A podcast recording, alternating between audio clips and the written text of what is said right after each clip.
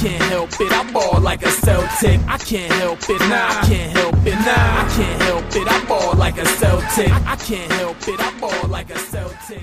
All right, Celtics fans, we are back with another episode of Boston Celtics Game Day Recap.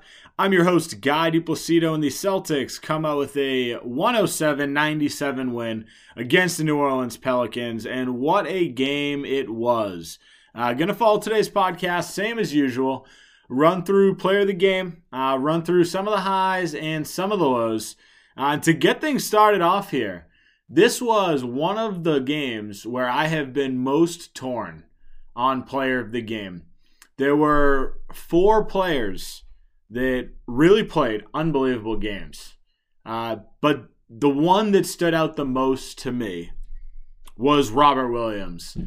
This was just a game that had his footprint on it throughout the entire game. His final stat line of the night, 8 points, 16 rebounds, 4 assists, also a steal, and 4 blocks. This was a defensive game, defensive masterpiece from Robert Williams. But it's also some of the passes that he made that were fantastic tonight. This was really like one of his all-around better games. And this is the Robert Williams that helps this team. This is the Robert Williams where you look and you're like, okay, this guy could legitimately be the third star on the team.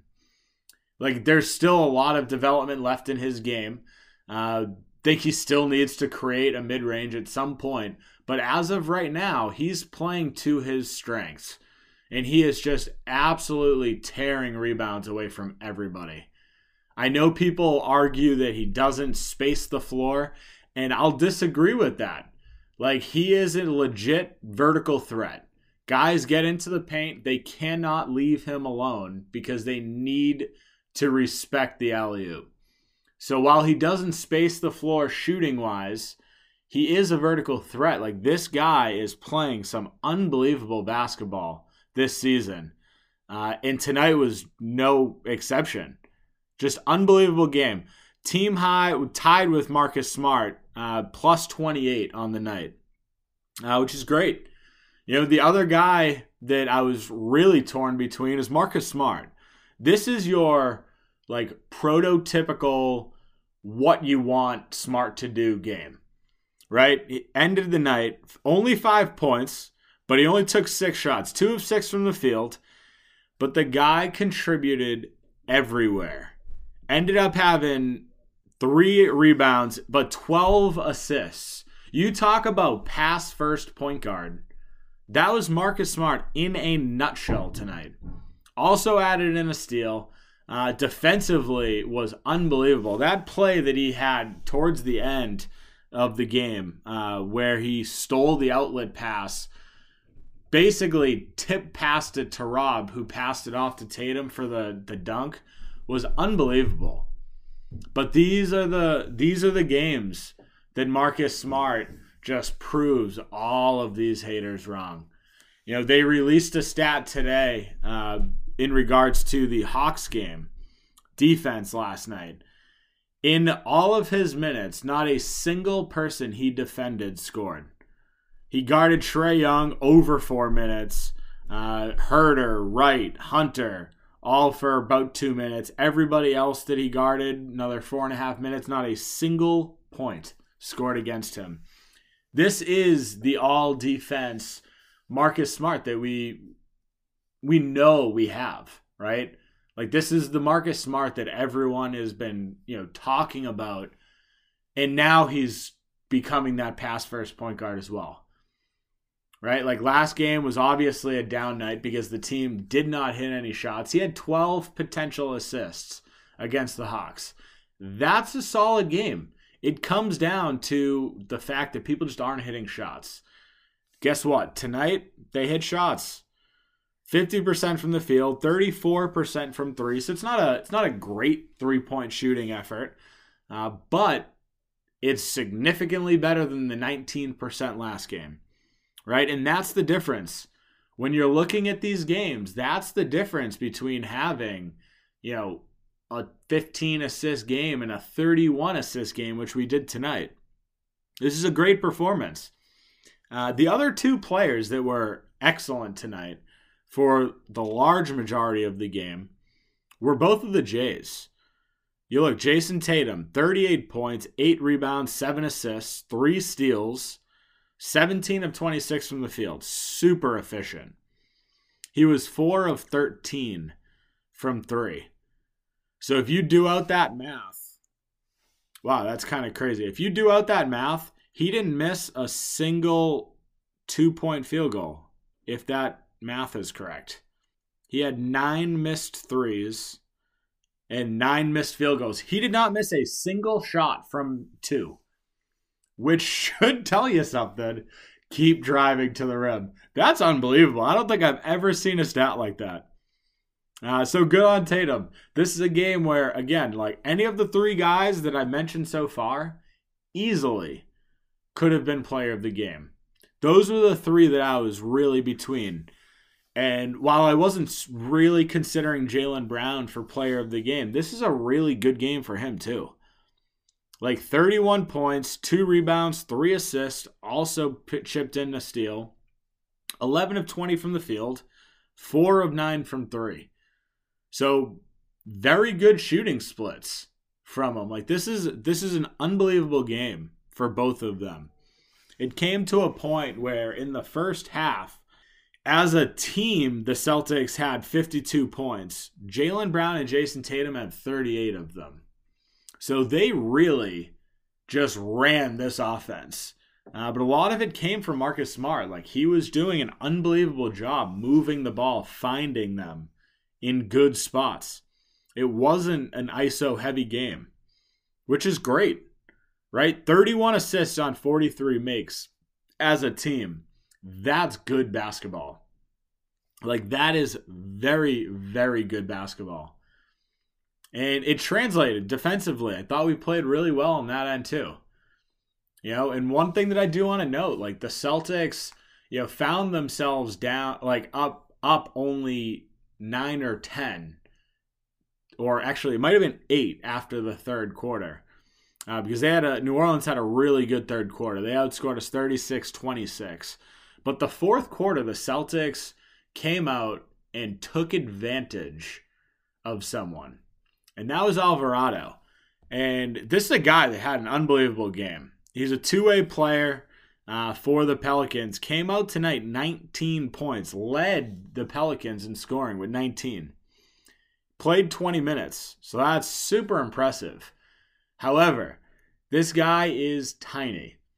And after years of Celtics undersized point guards, a la Kemba and Isaiah Thomas, being bullied on the defensive end, the Celtics did not take advantage of this matchup until the fourth quarter. There were 3 or 4 straight possessions in the fourth, one of which Marcus Smart backed him down. The other, Jason Tatum, had him on the mismatch, and the defense collapsed, and it ended up in a Jaylen Brown possession, a Jaylen Brown corner three. Like these are the types of games where it's good to see Celtics recognizing this. It sucks that it was, you know, 3 quarters too late, or I can't say too late because obviously they came out with the victory, but these are the types of things you wish they noticed earlier. But this was a fun one. The Celtics were buzzing. The ball was flying around. Defensively, I think we played really well. A lot of it comes down to really Timelord and Smart. Like both of them tonight, I thought were unbelievable defensively. The 4 blocks for Timelord, the steal for Marcus Smart, but yeah, really just through and through, this was a fun game. It's not a good New Orleans Pelicans team, so I'm not going to say this is a statement win, because it most certainly is not. But it puts the Celtics in a much better spot. They see kind of the blueprint of what they need to do, how they need to play, because they've got the Miami Heat, who are leading the Eastern Conference right now on Monday. And I'll be at that game, so I really hope the Celtics come out and play a similar type basketball that we got to see tonight. You know, with that being said, listen, tonight was a great win, but there were still some negatives. So I do want to talk about that briefly. But before I do so, I want to take a quick break for a word from our sponsors. 4 teams remain in the NFL playoffs, and that means only 4 teams left for you to bet on a DraftKings Sportsbook, an official sports betting partner of the NFL. Counting down to Super Bowl 56, new customers can get 56-1 odds on any team. Bet just $5 and get $280 in free bets if your team wins. Not a new customer? You can experience the conference championships with same-game parlays. Combine multiple bets from the same game for a bigger payout. The more legs you add, the more money you can win. DraftKings is safe, secure, and reliable. Best of all, you can deposit and withdraw your cash whenever you want. Download the DraftKings Sportsbook app now, use promo code TBPN, and get 56-1 odds on any NFL team. Bet just $5 and win $280 in free bets if your team wins. That's promo code TBPN for 50-6 odds at DraftKings Sportsbook, an official sports betting partner of the NFL. Must be 21 or older, New Jersey, Indiana, or Pennsylvania only. New customers only. Minimum $5 deposit and $1 wager required. One per customer. All right, guys, time for a new favorite sponsor alert, Venture Greens Nutrition. Venture Greens Nutrition is changing the nutrition game forever. They offer one-on-one coaching where they build macro-based diets to get you moving in the right direction. As great as the coaching is, what I love most about Venture Green Nutrition is their line of CBD products. They have tinctures, salves, beard care, and gear, and the best part is all Venture Greens Nutrition's products are formulated and manufactured in their own facilities in the United States. Check them out at venturegreensnutrition.com. Use code Celticstake15, that's Celticstake15, for 15% off. You won't regret it. All right, so let's talk some negatives here. This section is going to be very brief because there really aren't a lot of negatives to take from today's game. One thing I want to touch on is the play of Dennis Schroeder. And I know I've talked about this a bunch. But I'm going to continue to talk about it until it happens. Right now in today's game, there were 2 people that played significant minutes off of the bench. And that was Grant Williams and Dennis Schroeder. And that's about, well, Josh Richardson, I guess, as well. Those are the 3 that played significant minutes. This is a game where the Celtics won by 10, right? Dennis Schroeder had a minus 11. As far as plus minus, which was worst on the team. And he was one of the guys that was in there. Every single time the Celtics took Marcus Smart out and put Dennis Schroeder in, the game went to shit. And that's the reality, right? This was another game where Ime didn't play both of them at the same time. Marcus Smart got 30 minutes. Dennis Schroeder got 16. And then you go to Pritchard, and there's 2. So all of your point guard minutes are right there. They're all split up. None of them overlapped. That is the way Celtics basketball should be played. However, you look at the minutes that Marcus Smart was out there, again, plus 28, and then you look at Dennis Schroeder, minus 11. There is a massive drop-off, and I'm not saying just this game. This has been the case since Marcus Smart's been back for the injury, or since he's been back from the COVID protocols as well. But this is all of January. The offense runs smoother when Marcus Smart is running point. And that's it. I've already talked about the fact that Marcus Smart and Dennis Schroeder together, that lineup is a absolute nightmare as far as like offensive efficiency. But this is the type of game that just goes to show you that Dennis Schroeder is being phased out. He was a guy that was giving you 30 minutes a game earlier on in the season.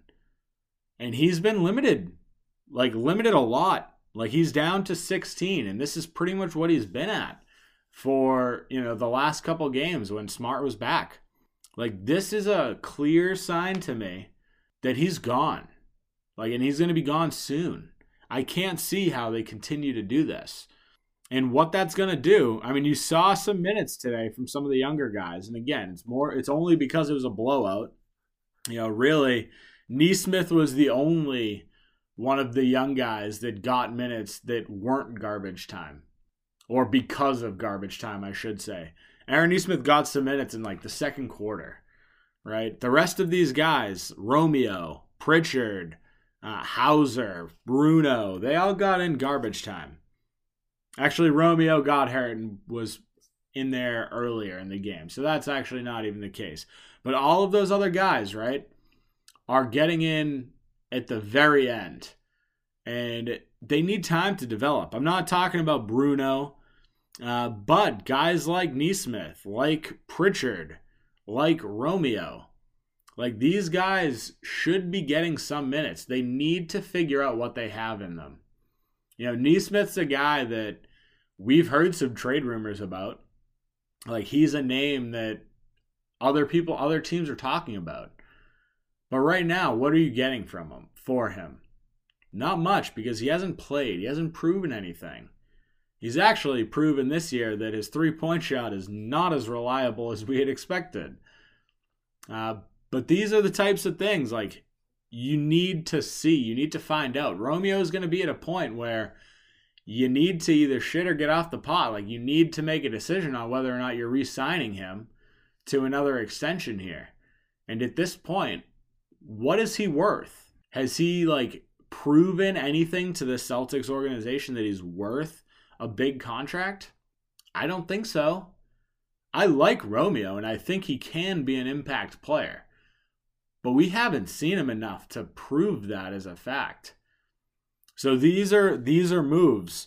Even at this point, when Schroeder's only getting 16 minutes, that's still 16 minutes that we can distribute a little bit more evenly.